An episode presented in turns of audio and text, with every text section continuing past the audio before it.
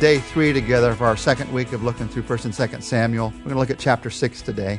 We're talking together about God's holiness as we watch this experience of the ark of God being taken from the people of Israel into the land of the Philistines, and now it's going to be sent back to the people of Israel. And we're learning these truths about who God is, God's holiness. God's holiness means that God will not be manipulated. It means that he will not be minimized. And a third truth we're going to look at today is it means he will not be masked. He will not be hidden. Listen to what happens in the first couple of verses of chapter 6. When the ark of the Lord had been in Philistine territory for seven months, the Philistines called for the priests and the diviners and said, What shall we do with the ark of the Lord? Tell us how we should send it back to its place. So here we see the Philistines, they decide to send the ark back, but they build in a test even as they sent it back, to see if this was really God at work with these statues falling and the sicknesses they were facing. They build in one final test to really see. Listen to what happens beginning in verse 7. Here's what they're told to do. Now then, get a new cart ready with two cows that have calved and have never been yoked. Hitch the cows to the cart and take their calves away and pen them up and take the ark of the Lord and put it on the cart. And in a chest beside it, put the gold object you are sending back to him as a guilt offering and send it on its way. But keep watching it.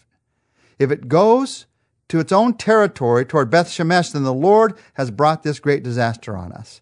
But if it does not, then we will know that it is not his hand that has struck us and that this has happened by chance. So they build in this test. They say, take a couple of cows that have never been yoked, so they don't, they don't like pulling anything, and they've just had babies, they've just calved, and take their babies and put them away from them and then see which way they're going to go. Now, anybody knows that a mom of a baby, even a mom cow of a baby, is going to head towards its baby. So if this if these cows went toward Israel instead, they would say they would know for sure that this is what God had done. So what happens? Verse 12.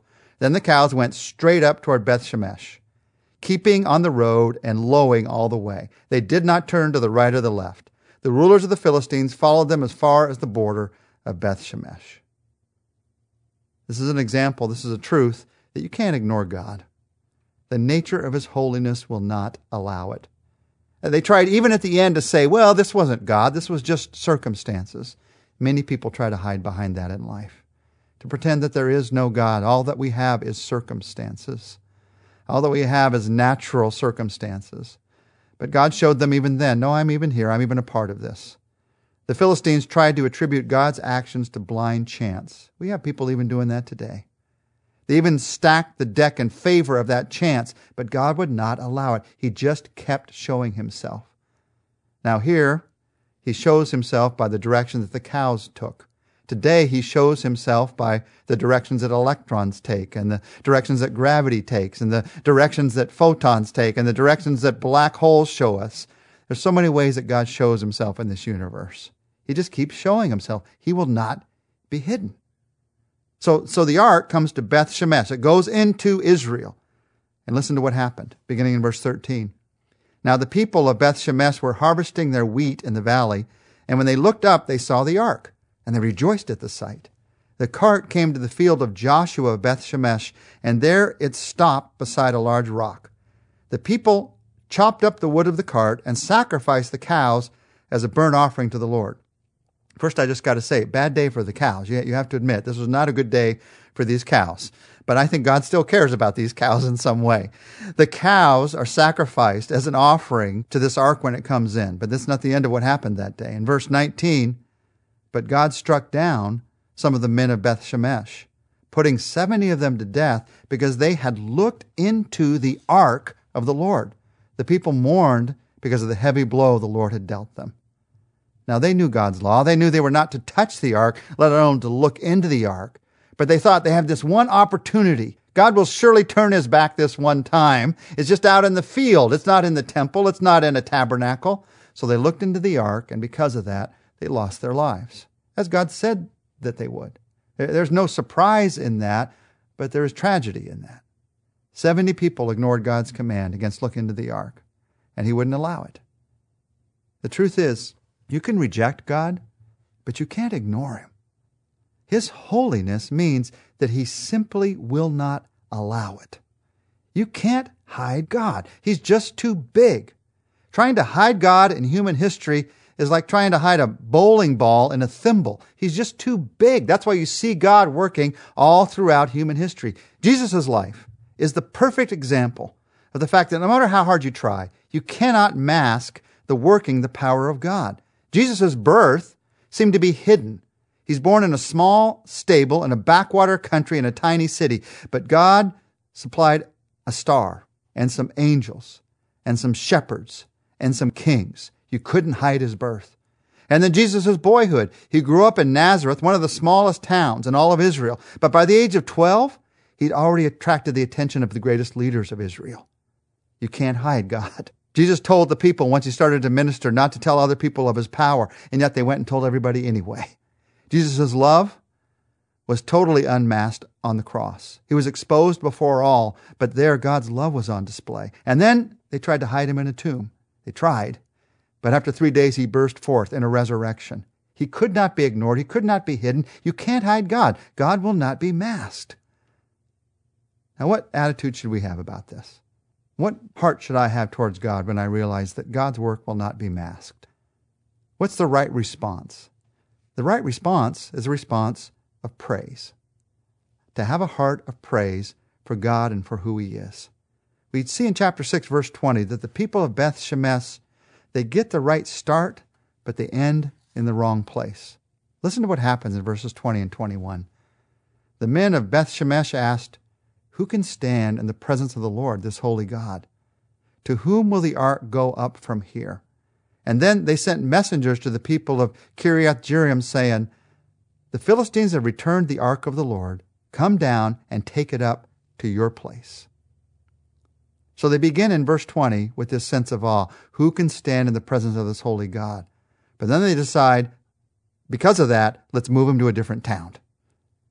You see, when you get a sense of who God really is in your life, and they did when those 70 people died, when you get a sense of who God really is in your life, you respond with either panic or praise. Panic, this is really going to mess up my life if I let it near me. There's so much power here, I don't understand it. I don't want any part of this. I just want my little life. I don't want this big life that God might have for me. Panic or praise.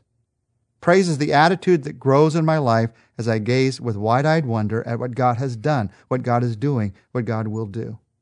And the truth is, when you encounter who God really is, you're going to have one of those two responses. Now, if you try to ignore God, if you try to hide God and who He is, you can act like He's not really there for much of your life, and you won't have either of those responses. But once you come across a circumstance that tells you that He is real, you're either going to have panic. How's He going to mess up my life? What's He going to do to me? Or you're you going to have praise? How's He going to bless my life? How's He going to use me? The people of Beth Shemesh, they did not learn one of the greatest lessons of faith. One of the greatest lessons of faith is learning to fear God without being afraid of God. One of the keys to having that attitude, I, I fear God I realize the greatness of who He is. I live in awe of who He is, but I'm not afraid of Him because I know that He's a God of love. I know He's a God who is working for my best because He created me, He loves me. How do I have that attitude? One of the keys is this attitude we're talking about the attitude of praise. When I praise God for who He is, it takes away being afraid of God and increases my sense of awe in who God is. God is holy. What does that mean? That means he will not be manipulated. And as we said a couple of days ago, that means I need an attitude of servanthood. It means he will not be minimized. That means I need an attitude of humility. And today we've looked at he will not be masked. And that means I need an attitude of praise. So let's take a moment to praise him right now. And just in your mind, take a moment to say, God, I praise you. I praise you for who you are. You might praise him for one of his character qualities faithfulness, love, patience, joy, kindness. You might praise Him for the things He's done in your life, the salvation He's brought to you, the Spirit He's sent into your life. You might praise Him for the material and family blessings that He's put into your life. You might praise Him for being with you even through the difficult times, lifting you up and carrying you through. Take a moment right now just to say, Jesus, Father, Spirit, I praise you for who you are. And I praise you for what you've done. In your name I pray. Amen. Tomorrow we're going to look together at Samuel's message to the people at Mizpah.